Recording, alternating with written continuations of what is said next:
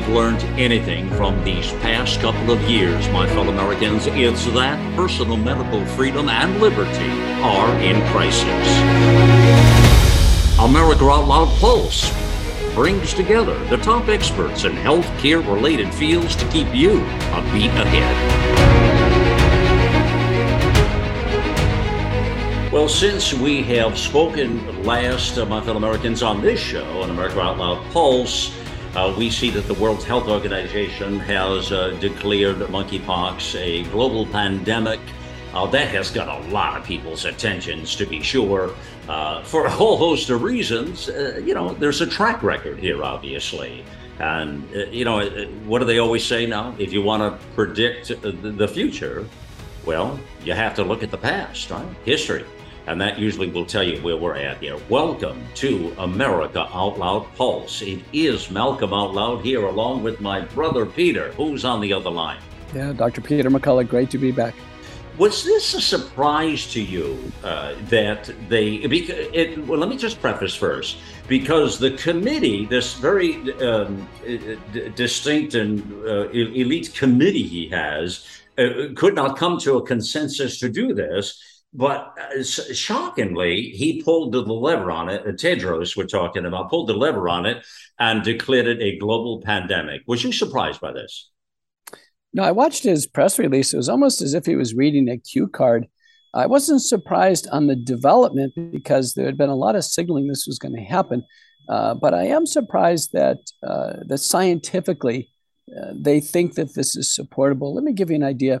With SARS-CoV-2, it was roughly 500,000 worldwide cases where, and it was spreading rapidly, respiratory illness.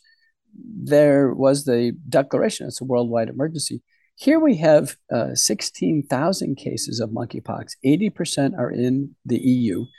And we know from a paper by Thornhill and colleagues, 16 countries reporting in New England Journal of Medicine, that 98% of the cases are among gay or bisexual men. 95% of transmission is by male-to-male, oral genital or anogenital contact. We know that 41% have concurrent HIV, 29% have concurrent sexually transmitted diseases. Some people in these series have up to 10 sexual contacts a month.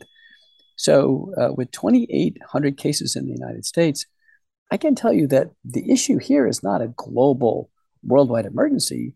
It's actually one of an outbreak among a very specific population where the response is safe sex practices, and then treating those who develop the painful rash. But yet they haven't made any that I know of, and maybe you're aware of some. I haven't seen any announcements or any declaration of the sexual transmission part of it, or a warning or notice to tell these communities to, well, to stop it, to be careful, to your health and life is in danger. Have you seen or heard anything of that nature? Yeah, Tedros in his announcement did mention that, you know, the majority of spread, the human spread is by that nature. Thank goodness it's not spread in the air.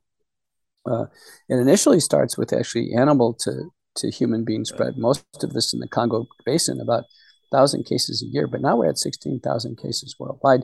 We understand the mode of spread. In the New England Journal of Medicine paper by Thornhill, there's really graphic pictures of the pox lesions in the mouth and around the anus of gay men. It's obvious how it's spreading now. Thankfully, the oral drug T-pox works fine. It can be treated at home. The reason why there's hospitalizations is mainly for control of pain, particularly the anogenital lesions are painful. Now, there's no deaths in the United States. Worldwide, there may have been some deaths in the Congo with advanced HIV cases, but it's not a fatal illness. In a knee-jerk reaction, the U.S. government has purchased an extraordinary number of vaccines, actually the Genios Bavarian Nordic vaccine, which is a live attenuated vaccine. And any suggestion that the general public needs to be vaccinated for this, I think is clearly out of bounds because this is in a restricted community where it's the problem. People over 50, Malcolm, have already had the smallpox vaccine by and large, so they're protected. And it's not spread readily whatsoever. If you sat next to somebody on an airplane, you wouldn't get it. Right. In fact, that's the case. There was a man in Dallas last year who did fly in a couple planes, Atlanta and Dallas, he didn't spread it to anyone. So it's not spread by casual contact or through the air. And I think that, you know, Americans can rest assured that they're fine worldwide. This is not a global emergency, and we clearly don't need to be purchasing millions and millions of doses of vaccines. Now, this Bavarian Nordic vaccine has already been linked to heart damage or myocarditis. Wow. Well, this one has as well, you say. Wow, I did not know that. Thus far, the reports I have, Dr. McCullough, there's been about 5 deaths worldwide, and they are in the Congo area, as you say. About 16,000 cases, as you mentioned, worldwide, about 75 countries. But clearly, we have other challenges and problems here that are killing far more people that are not put on the classification of a global pandemic. In fact, I'll tell you what, I made some notes just here yesterday that fentanyl, you want to talk about a pandemic, and not that I'm going down that side road here, but fentanyl pills are killing over 100,000. You want to talk about a crisis, over 100,000 Americans every year, more than most, a lot of things are killing here. So clearly there are other things that are at risk.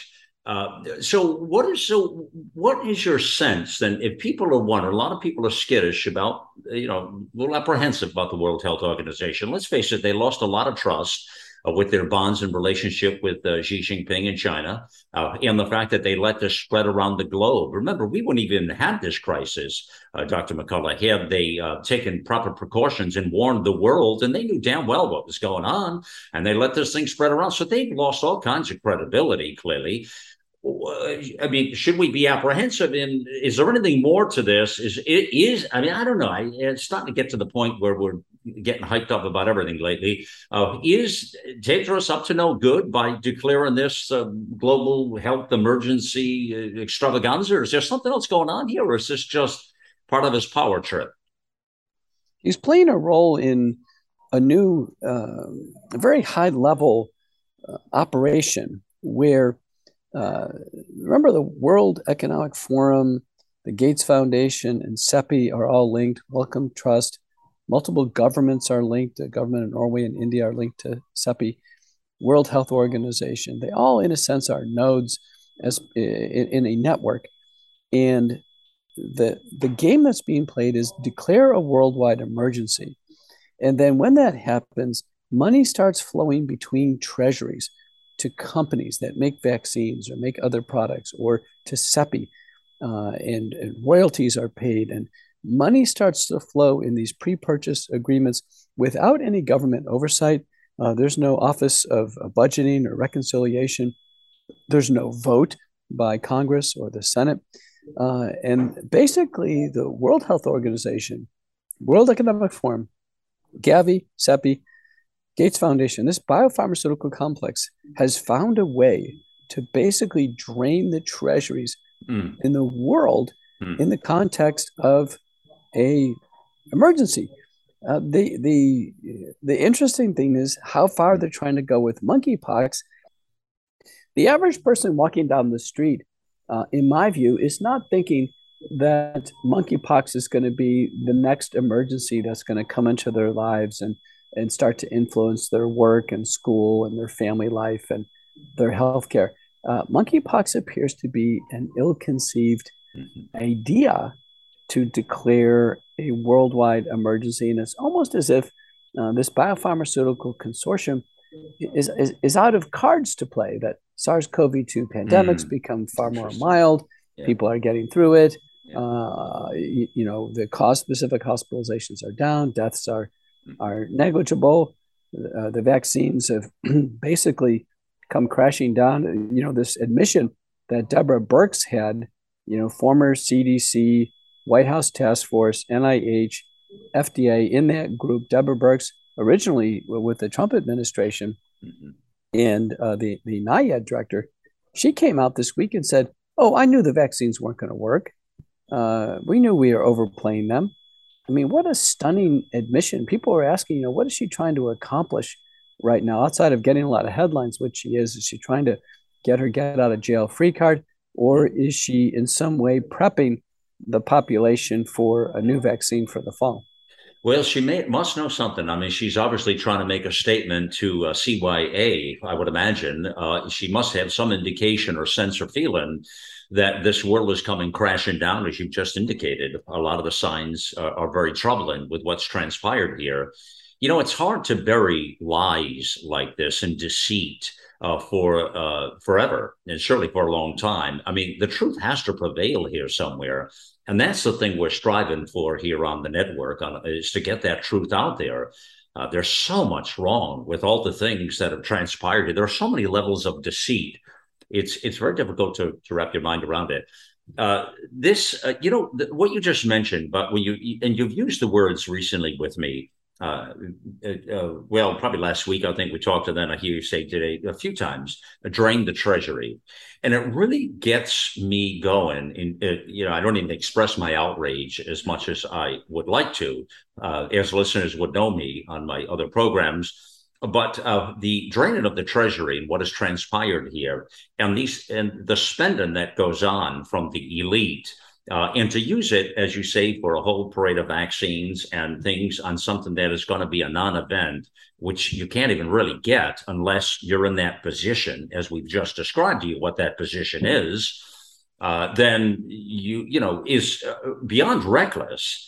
It's sinful what's going on here with our government here, and the way they spend money is just outrageous. It's sinful what's taking place here, Peter. It's hard to imagine that this kind of thing is allowed and goes on. Or is it that?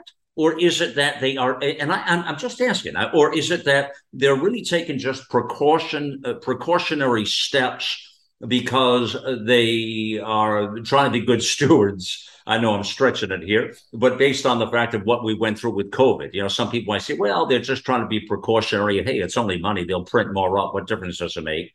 It's not that, is it?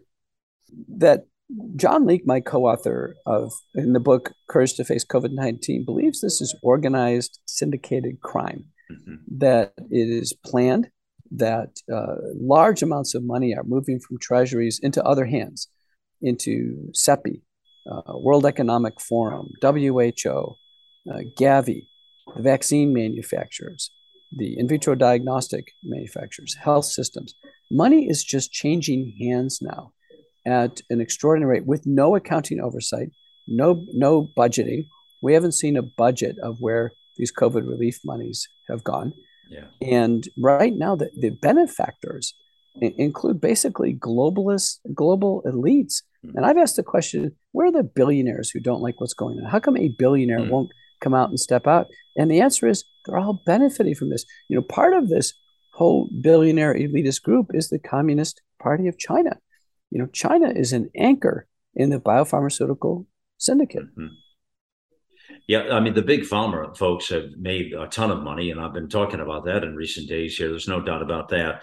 All right, so we know everyone's got a sense now with the context of monkeypox and what the rules of engagement are here and where we're at. And I don't think that, and I would agree with John Leake, the crime factor of this thing, but I don't think people are going to be duped on whatever is going on here. And, I always try to bring to the airwaves, Peter, an opposing view, or really get the different opinions to the table to have that conversation, or at least be open-minded to whatever's going on. But clearly, things are off the rail here in ways that is beyond comprehension for most all of us. That's what I think people start to do the math here in a case like this monkeypox that's going on. And beyond monkeypox, as we'll see with a lot of questions today that we have, people are still reeling with, I got to tell you, the mind-blowing how many people are still being forced to vaccine. They're still being forced to turn their lives upside down. That narrative has not changed at all. That is a narrative that is still pumping out there. I see the outrage from people that reach to this network with these kinds of questions and what's transpired here. So we'll get to all those questions in a moment. I want to take a couple of moments, and I have to tell you. So after we recorded last week, and we did the broadcast on America Out Loud Pulse, And then you did the McCullough report a day or two later. You had steadily gotten worse in your throat, and you sounded terrible last week. And when I heard the McCullough report myself last week, it was like, oh my golly, I got to take care of my brother here. I said, what's going on? Well, I have to share with you that we got inundated with communications from listeners who were most concerned, and some of them very, very striking, some of their messages here, and really concerned with your health. I wanted you to take a couple of moments. I can't address them all. There are far too many to strike back up. Tell folks to listen to the program, and we'll tell them what was going on and what's transpiring. You sound better today. You're still getting over whatever you had. What is it exactly? What's going on? How do you feel? So full disclosure, I'm age 60. I had COVID-19 in October of 2020, and then again in December of 2021, clinically not proven by testing at that episode. In the last month, I've had two viral respiratory tract infections back to back. I didn't get tested for them. I used all the methods that we have in the McCullough protocol, heavy use of the nasal washes, both povidone iodine as well as the clear products. I was using them. I never spread it to a single person, but I went through two sequences where it really was in my trachea and almost certainly my upper respiratory tract, my larynx. I lost my voice in front of a major meeting, and people said, well, why do you keep going like this? And I said, well, these meetings are planned months in advance. They sell tickets. There's huge crowds. You know, I'm the keynote speaker. So I really felt I needed to fulfill my commitments. Yeah. And so I am recovering now. I feel much better. My voice is on the way back. I have testimony in federal court tomorrow. So I'm doing this right now on the run. And it's like anything else, you know, it's just a summer cold. Yeah, I hear you. All right.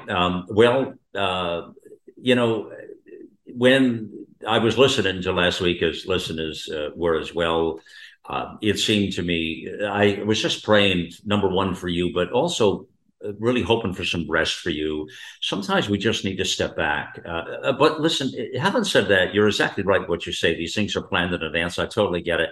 And I know you are a stickler, as I am, for being principled and fulfilling our promises and our commitments. I totally get that. And you are absolutely that kind of a man. There's no question about it. So I know why you would continue. But I was prepared to put, well, let me just hear me on this. I'm going to read just one because it just listen to this is the kind of response we got here. And this is from Susan. I don't know who Susan, but she's a listener. And let me just read this to you because it's profound in the thought and how it struck me. She said, "Dear Malcolm, as director of America Out Loud, I think it is necessary for you to place Dr. McCullough on leave for R&R. So she's holding it against me. It's like, it's all my fault. That's funny. She then says, he sounds on the verge of pneumonia if he doesn't already have it. He is burning the candle at both ends, and it is time for a rest. He has helped us greatly through COVID times, and we need his help in the future. However, if he does not take care of himself, we don't have his help, and he will not be enjoying his work. He continues to help us enormously, and we are greatly appreciative of everything. Now it is our turn to help him. It is time to force him to rest. Thank you, Malcolm. I know you will take care of this. Thank you so much for all you do." And so this was an interesting message from Susan, right? And so I get this. So I will share with listeners before I let Dr. McCullough talk. So I talked to him early. He said, "Well, we're going to do the show today." I said, "Okay, let's do the show." I said, and I was kind of forcing him. I was prepared not to do the show this week, frankly, because I was more concerned for his health. And so I said to him, I said, "I'm going to kick you on the backside." Listen to me. I told him before he came on, "I'm going to be your doctor and tell you to take the rest," didn't I? Anyways, wasn't that a nice message from Susan? It's thank you, Susan, Mom. It's no, it's terrific that to have so much support out there, and you know, sometimes it's interesting how viral respiratory illnesses sometimes they do affect the larynx or the vocal cords. Like many out there, I have a version of what's called post-infectious asthma. I really don't wheeze or cough until I'm in that post phase where the infection is gone. Yeah. Then I do have wheezes and need for inhalers. But the point I want to make is, you know, I navigated through this where I had public meetings. I was in and out of hotel rooms. I took care of myself. I did social distance when I felt sick. I did appropriately wear a mask when, I felt needed, and use the nasal washes. And I can tell you, 201, I didn't spread it to a single person. Mm-hmm. And if people actually navigated themselves through viral upper respiratory tract infections like this, we could markedly reduce the spread. It's possible to do that. Obviously, it would have been best to stay at home through everything. But at any rate, I'm on the back side of this. I know people have expressed concern. If you go on my Twitter feed right now, you'll see a backyard presentation I made actually in Silicon Valley over the weekend. I'm still pretty raw and pretty rough. And I'm standing by a tree pretty far away from everybody and it's outside. But the bottom line is the time when people are infectious is when they have headache, fever, and that sense of viral malaise. That's when you're infectious. On the back end of things, when you're just coughing and have a squeaky voice like I have right now, not infectious. Right. Well, the bottom line is that you are loved, Brother Peter, and you know that already. You are loved, and people really, you connect with people, and it's mostly because it's really your heart and your soul. They're uplifting. They're uplifting, and those are beautiful things you can't replace in life. I mean, it just makes you special, and it makes you rise. I'm not you don't need to reply to this, but I'm telling you that's what people see in you, and you're a light. You shine, and that's the attraction. And people want that. They want to keep that there. There's so much negativity in the world, and see, that's the one thing you really don't thrive on. And I so love that about you and appreciate that, is to draw the positive out. And that's what we do here at America Out Loud. So that's why we're such a match for everything we do, I believe. It's a beautiful thing. But you are loved. People love you, the millions and millions of people, and appreciate all your commitments and your efforts to really help thy fellow neighbor out. And that's what this is all about. That's the beautiful thing about life. It embraces humanity and embraces all of us. So God love you, Peter. So let me move on now to the questions, now that I've totally embarrassed them. And we got all that out in the open here. Well, you're hearing this roar and the way it is, my friend. So, let me throw this question at you from Anne. She says, I have a question about my insurance, but let me go on and tell you, there's a couple of interesting points to her message here.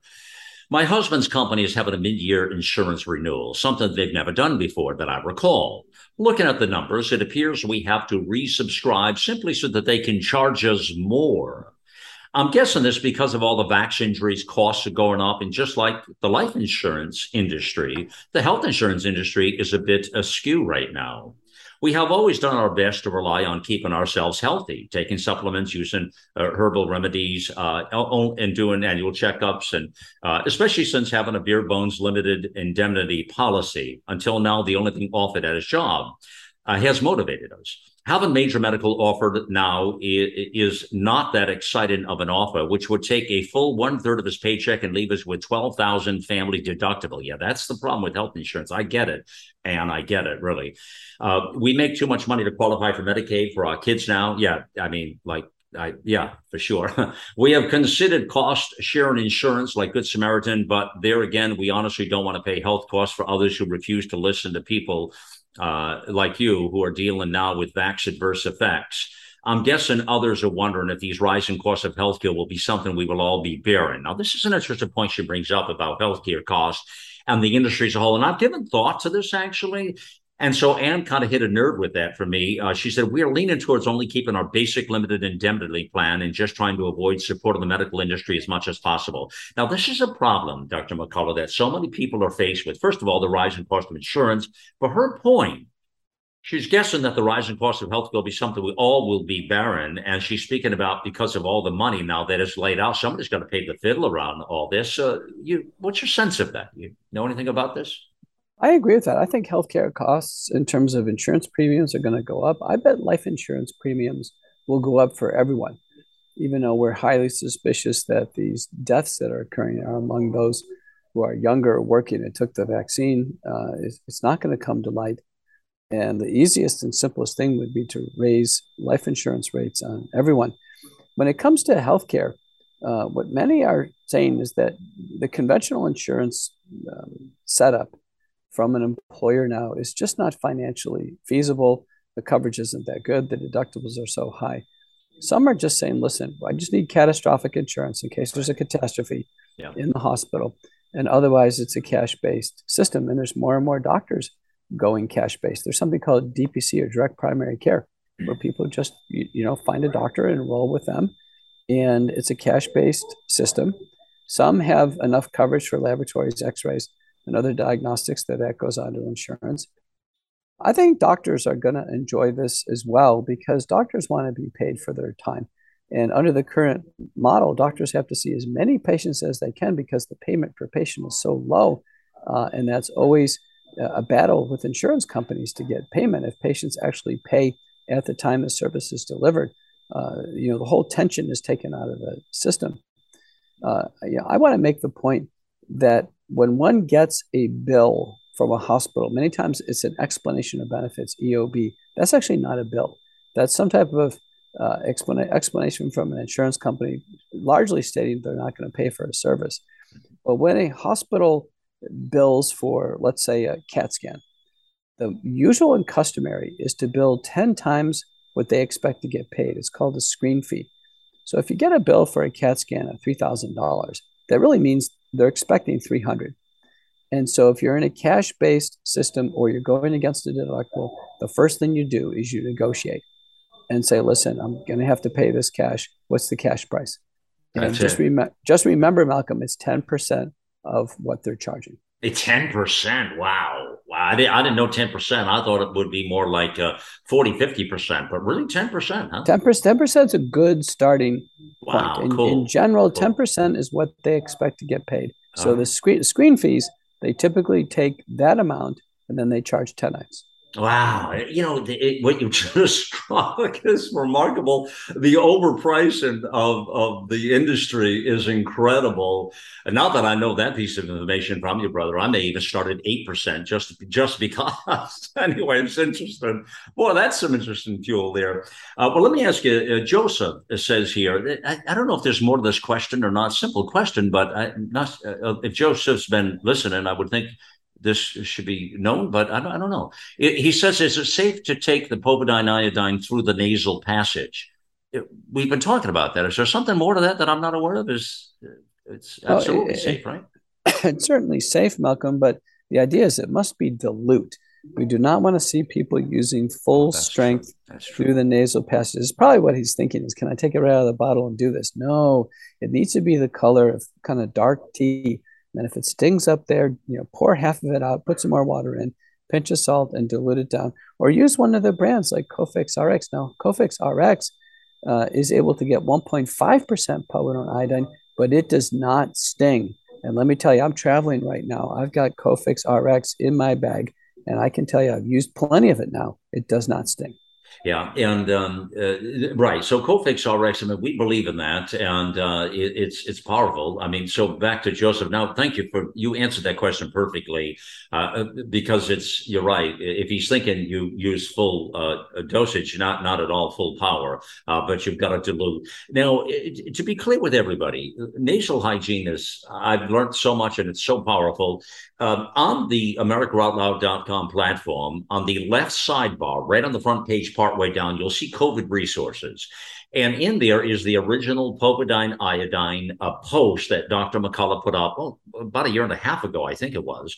This is the most shared post on the platform for sure.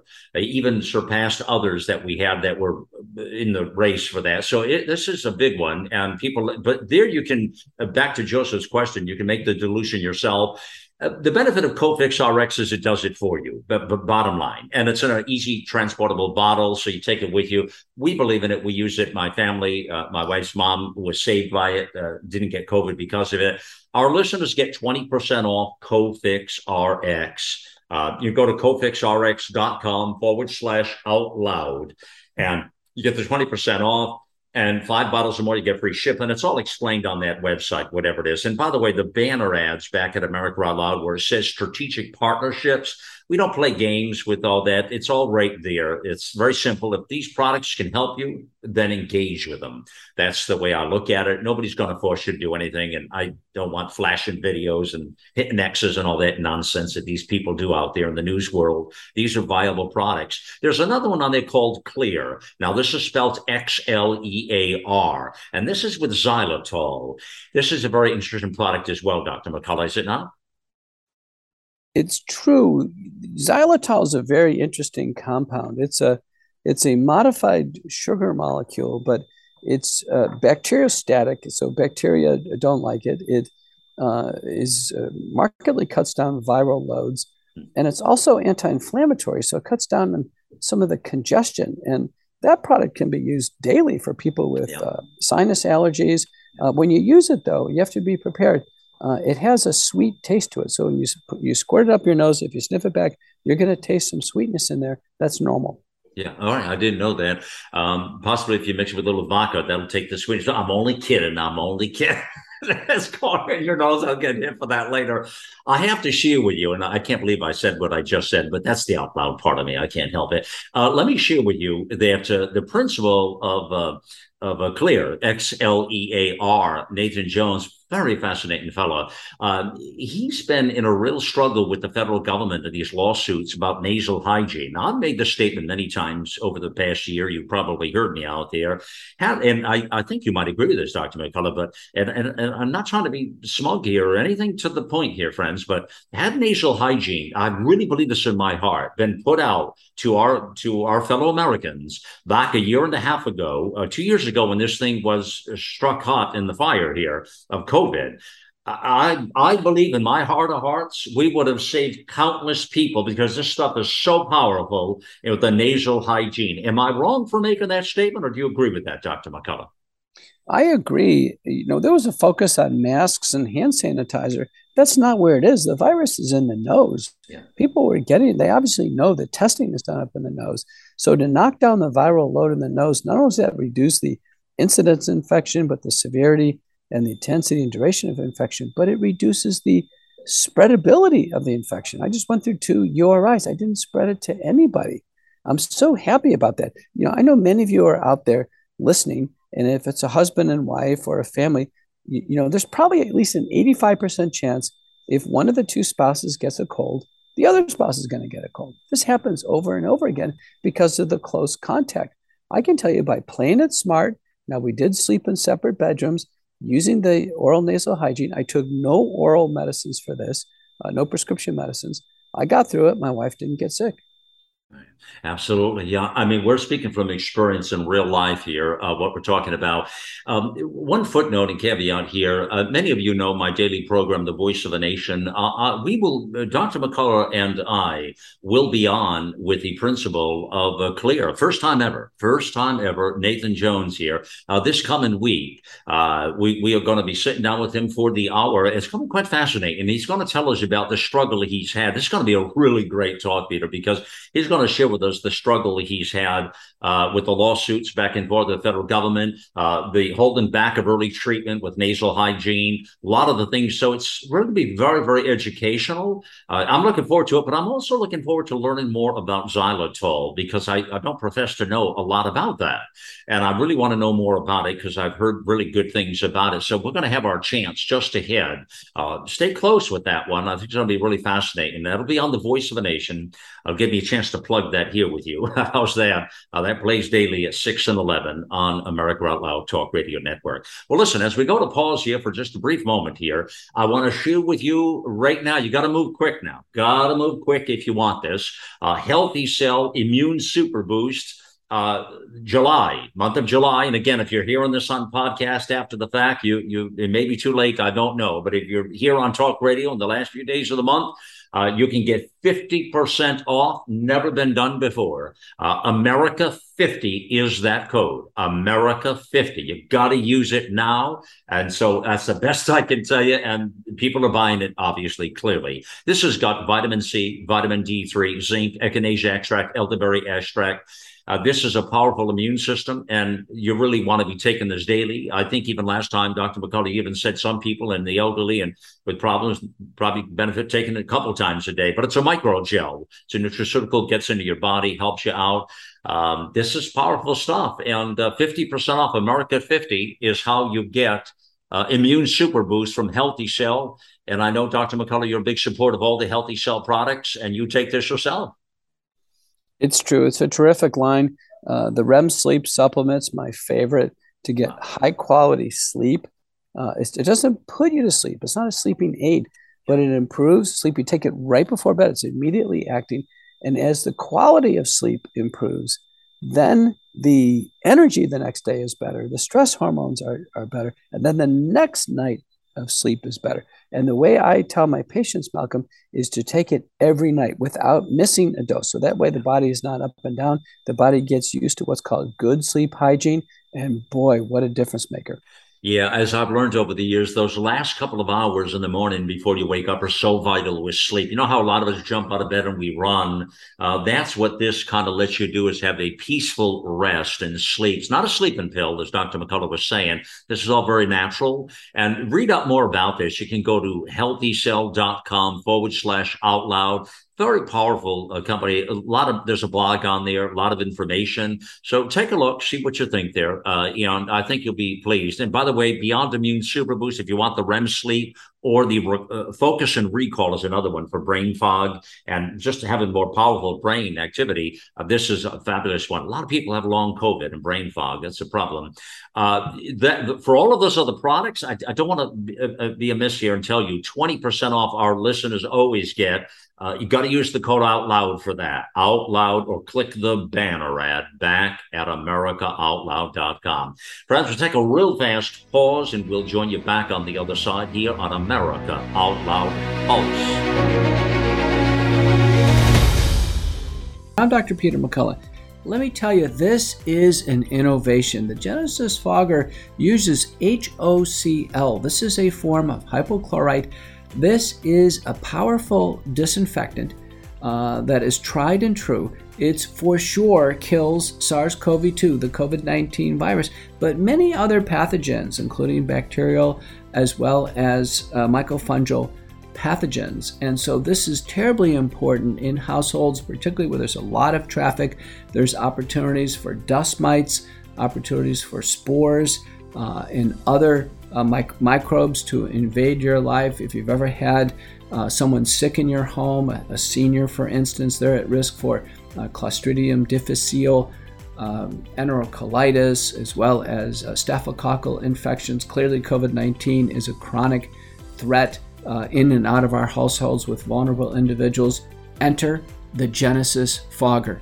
It is a powerful mister. It's a dry mist, and it does cleanse the air. It does have a tremendous disinfectant capability for the room. It's used for industrial purposes and elsewhere, but now it's brought to you in your home to better defend you against SARS-CoV-2, the virus, COVID-19, as well as a host of other pathogens. You can bring it around to different rooms and treat different rooms with the Genesis Fogger systematically, just like you would clean your rooms in terms of household cleaning, but in this case, you're disinfecting the rooms with the Genesis Fogger. So if you go to the promotional code and enter in Out Loud, you can receive a discount off of your first purchase. So go to the Genesis Fogger website and take a look at it.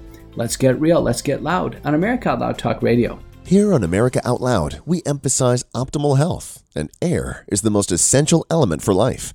The average person inhales over 35 pounds of air every day. Yet we seldom think about how to rid the air of pathogens swiftly and safely when we need to.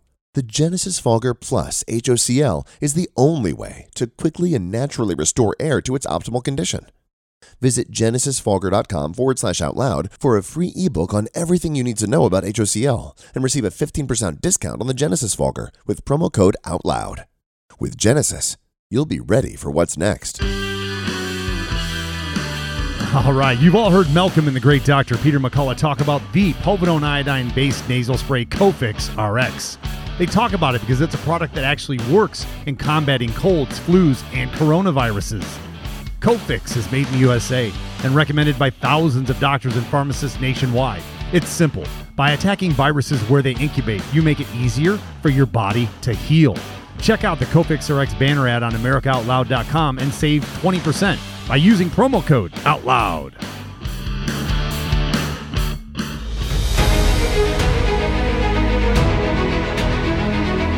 Welcome back to America Out Loud Pulse. It is Malcolm Out Loud here along with Dr. McCullough here, and this is number 32. We're keeping count here so we can help keep you straight. I barely can keep it straight, so I'll figure between the two of us friends, we'll be able to figure it out together. But this is number 32 on the Q&As here with Dr. McCullough. It is always our privilege to be with you here. I'll tell you that because it's the truth. I always look at that. You know, for me, when a microphone goes hot and I have that privilege, there's something special about it. I can't explain it to you otherwise, friends, but I've always believed that. It's a gift from God to be able to talk to people around the world and to be able to do this. I mean, it hardly gets any better than that, especially when you're doing something you love. And I love to help people, and I love to be in this opportunity to do that. So for me, having a blessed time, believe me. We're going to get to a lot of questions here now. Let me get to the high-speed lane, and we'll get Dr. McCullough to answer as many as we can. Becky says, if someone has a family member or friend pass away from an aggressive cancer and you are suspicious it could be from the COVID shot, how would you go about having an autopsy done or tissue samples studied by a reputable, honest pathologist like Dr. Ryan Cole? If you have contact information for this, please email it to me. Your thoughts about that, Dr. McCullough? Certainly, Dr. Ryan Cole or even Dr. Bruce Patterson at IncelDx can provide support to the coroner or to the Department of Pathology to do staining for the spike protein. If the spike protein is found within the tissues where the cancer is, it begins to make that link pretty tight. The other thing to ask is the cancer P53 or BRCA related? Many times that's known in the tissue histology from the diagnosis of the cancer. Both P53 governed cancers and BRCA governed cancers almost certainly are accelerated by COVID-19 vaccination. Okay. Tony says, I'm an academic cardiologist. Tony is. Okay. What is the evidence that COVID vaccines reduced hospitalization and death without control groups? How do you separate apparent effect from the natural history of the disease? Great question.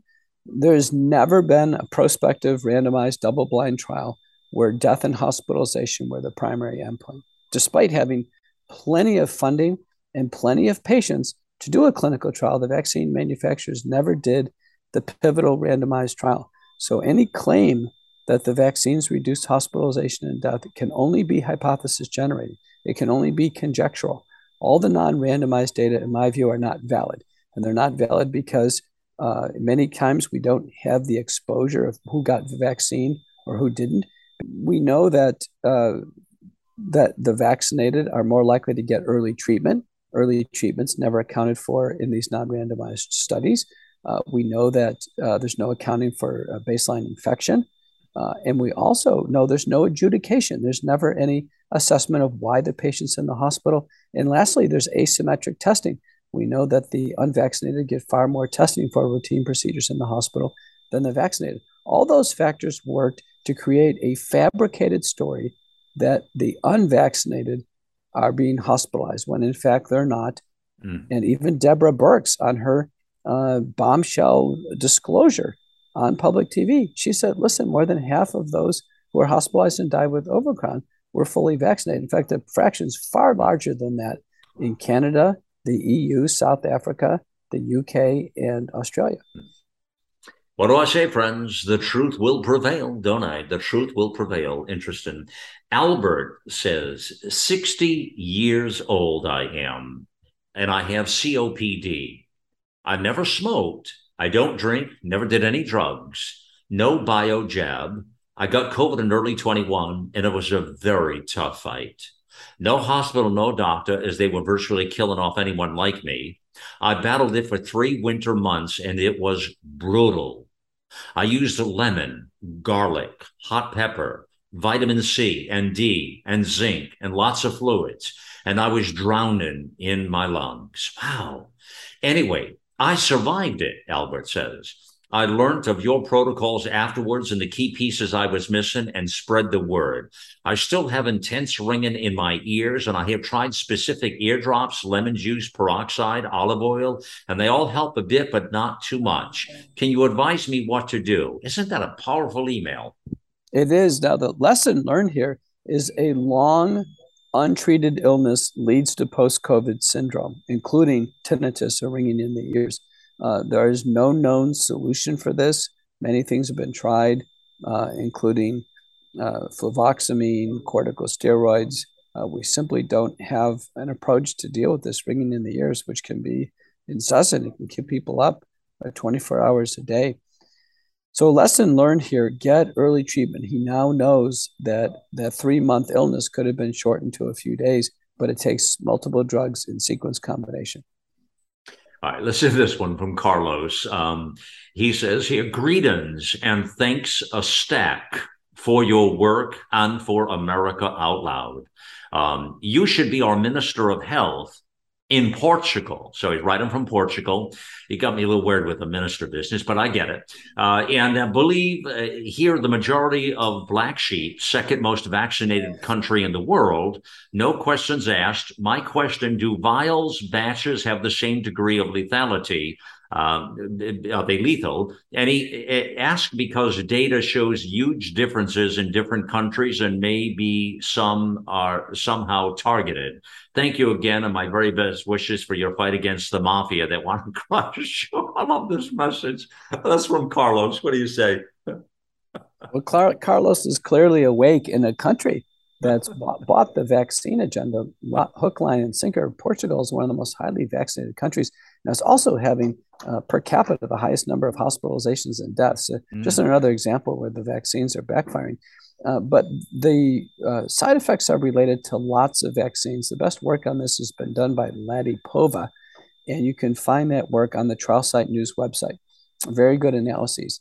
The leading thinking on this is that the majority of people probably are getting relatively degraded or inert messenger RNA that is inherently stable.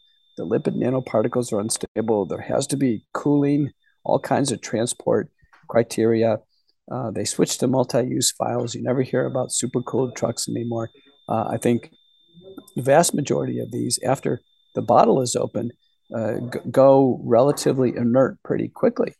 But it's those who get a good lot and things are done just the right way, and they get an installation of the messenger RNA or the adenoviral DNA for the spike protein. It's those who are developing complications.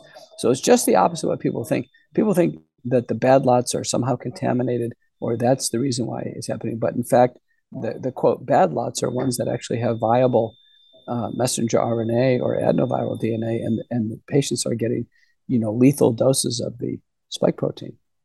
Okay, David says, what are the stats of vaccinated reactions and where can we find out? What are the numbers of young vaccinated athletes who have had on-court severe reaction with the vaccine? We don't have the athletic data organized into, some type of website that we can rely on. There's a few out there that you can find, particularly in the EU. But we do have the open VAERS data overlay over the VAERS system. And VAERS is the Vaccine Adverse Event Reporting System. The open VAERS, VAERS.com/data, that overlay does give you a weekly update on the number of events that are happening. I just tried to go to it now, Malcolm. I'm in DFW Airport on their Wi-Fi. It's interesting. They are blocking me from going to the VAERS website. They say it's unsafe to go there. Isn't that something else? Oh, yeah. But fortunately, I have the most recent sets of information here. Let me go ahead and pull it out because it's important to go over this. Okay. The most recent numbers as of June 17th, so they're actually more than a month old, but just so you can hear them, This is America. So if you go to openVAERSdata.com, go to the toggle button and then toggle from all VAERS reports, which includes US, Germany, and Japan, other countries, and click the toggle over to US territories /unknown. Then you'll get the US data. The US data through June 17, 2022, 835 and 62 reports, safety reports. That's astronomical. The system per year typically gets 16,000. The number of deaths, 13,388. Again, astronomical. System gets 150 deaths a year. So 13,388 people, our CDC is assuring us, have died after taking the vaccine. 64,298 hospitalizations, 100,654 urgent care visits, 164,182 doctor office visits. What the listener is asking for is the acute reactions, 2,291 anaphylactic reactions. That's where patients pass out right in the vaccine center and need CPR. And then severe allergic reactions, 30,717. Permanently disabled, 14,250. You've never seen numbers like this. Typically a handful of anything. A product is off the market. Wow. All right. Let me move on to Rebecca. I am unvaccinated, but I had the original COVID in 2020 and recovered with no problems that I know of. Is there any chance that I might have COVID again in the future and possibly spread it without symptoms? I've been afraid to give my elderly parents a hug for a long time because I am afraid of unknowingly giving them COVID. And I've been spraying my groceries with alcohol since 2020. Do I still need to keep doing this? I haven't bought fresh fruits and vegetables from the store since 2020 because I'm afraid of getting COVID. Could I possibly bring COVID into the house on fruits and vegetables from the grocery store by having them on my counter without washing them? Wow, what an email this is from Rebecca. What do you say to that? Well, Rebecca, firstly, fortunately, we've learned a lot since the onset of the pandemic. We know it's not transmitted by food or grocery bags, so you can stop the alcohol and the spraying. It's always a good idea to wash your fruit for just general health reasons, but you don't have to do it specifically for COVID. So we can take that out of consideration. You've already had COVID, and a recent paper by Chematelli and colleagues shows that you yourself have a 97% protection against being hospitalized or dying with a future case of COVID. Can you get COVID a second time? Yes. The Omicron variant, you can get it a second time, but you can only transmit it when you start to get sick. So I can tell you, if you feel perfectly healthy and you're fine, you can go visit your relatives, hug them, and you're perfectly good. But at the minute you start to feel a little bit viral, a little bit of malaise, nasal stuffiness, sneezing, sore throat. The recent variant, by the way, Malcolm, it leads with a sore throat, BA4 and BA5, sore throat. BA5, yeah. Then you're out of the house. Don't get around your loved ones. And you know, if it's developing, you feel like it's COVID, go ahead and get a test. Nowadays, most people are doing the home testing. The home antigen testing is simple. It's affordable. Only do it in the setting of acute illness as a diagnostic aid to make a diagnosis of COVID-19. All right. Dawson says, I am an unvaccinated federal employee. Well, that's a rare event in itself. In my mid-30s, athletic and no risk factors for COVID-19. I wanted to ask about the BBV152 Covaxin vaccine. From what I understand, it is an inactivated whole virus vaccine that made no use of aborted fetal cells in all phases of development, which is very important to me. While I'm closely following the current legal battles, if my career and ability to provide for my family was at imminent risk, this is the option I am looking at. Do you have any familiarity with it and its safety? This vaccine is a vaccine where it's given the smallest amount of the spike protein, the receptor binding domain, and it's probably obsolete. It probably doesn't provide any coverage against the current variants, but you know, it could be the safest. And so I do have to put that out there. You know, we have Novavax, which I think is probably safer than Pfizer, Moderna, but Novavax had myocarditis in its briefing booklet, as well as blood clots. There's been over 1,000 Novavax deaths in Europe. The Corbivax vaccine potentially is the safest. Probably doesn't work, but it's potentially the safest. Interesting, interesting. False choices. But again, if that's the game plan, Dawson, and that's an interesting answer Dr. McCullough gives. Probably won't do a darn thing for you, but if that's what you need, people might want to know what we just shared. That's very interesting information. Getting right down to the end here, but let's sneak these in here. Denise says, I am unvaccinated and I had COVID. I presumed the Delta variant in March of 21. In December of 21, I got COVID again, the Omicron variant. I barely noticed the second bout, right, and had a moderate case the first time. My questions are, can I catch it again? If I can catch it again, can I transmitted to others? Very unlikely. The Omicron umbrella appears to give relatively broad immunity. So I would say very unlikely you're going to get it again. I had nearly the same scenario. And you know what, Malcolm? I didn't do any testing after this. I just assumed it was a cold. It acted like a cold, and that was it. Yeah, I don't either. So I hear you. All right. This one, probably a final wrap up here is from Jennifer. Hi, Malcolm and Dr. McCullough. The show is wonderful, powerful. Thank you for all that you do. I have a couple of questions. One concerns the IDD community and Special Olympics. I'm a coach for Special Olympics. Oh, very cool. I had to temporarily step down because I am not vaccinated. Wow. There you go. The messaging on the Special Olympics website is abhorrent regarding the vaccines and COVID. Is there any medical research supporting the claim that a Down syndrome or individual with special needs will have a worse outcome with COVID if they are not vaccinated? What do you think? I'm not aware of any specific data in Down syndrome. I can tell you there is one Down syndrome scenario that I would be worried about, and that's if there's congenital heart disease, particularly what's called an AV canal defect. And if there's a syndrome called Eisenminger's syndrome, where the blood starts to shunt from the left side of the heart to the right side of the heart, those children can really have low oxygen saturation. I would be particularly worried about a Down syndrome patient who has congenital heart disease. So that's the main caveat. If the heart's perfectly fine, and the Special Olympic kids almost all get echocardiograms, I wouldn't have any special concerns. All right. Well, my fellow Americans and to our dear friends around the globe, that's all the time we have here for. But what a terrific conversation. I wasn't sure we'd pull it off this week, but we did. Dr. McCullough, you promise all listeners you'll take care of yourself good, right? I will. All right. There you go. You heard it from him directly here. Thank you for being on the program here and being on the mission always. Stay happy, stay healthy with a bounce in your step here. And thank you for joining us here on America Out Loud Pulse. Always a beat ahead.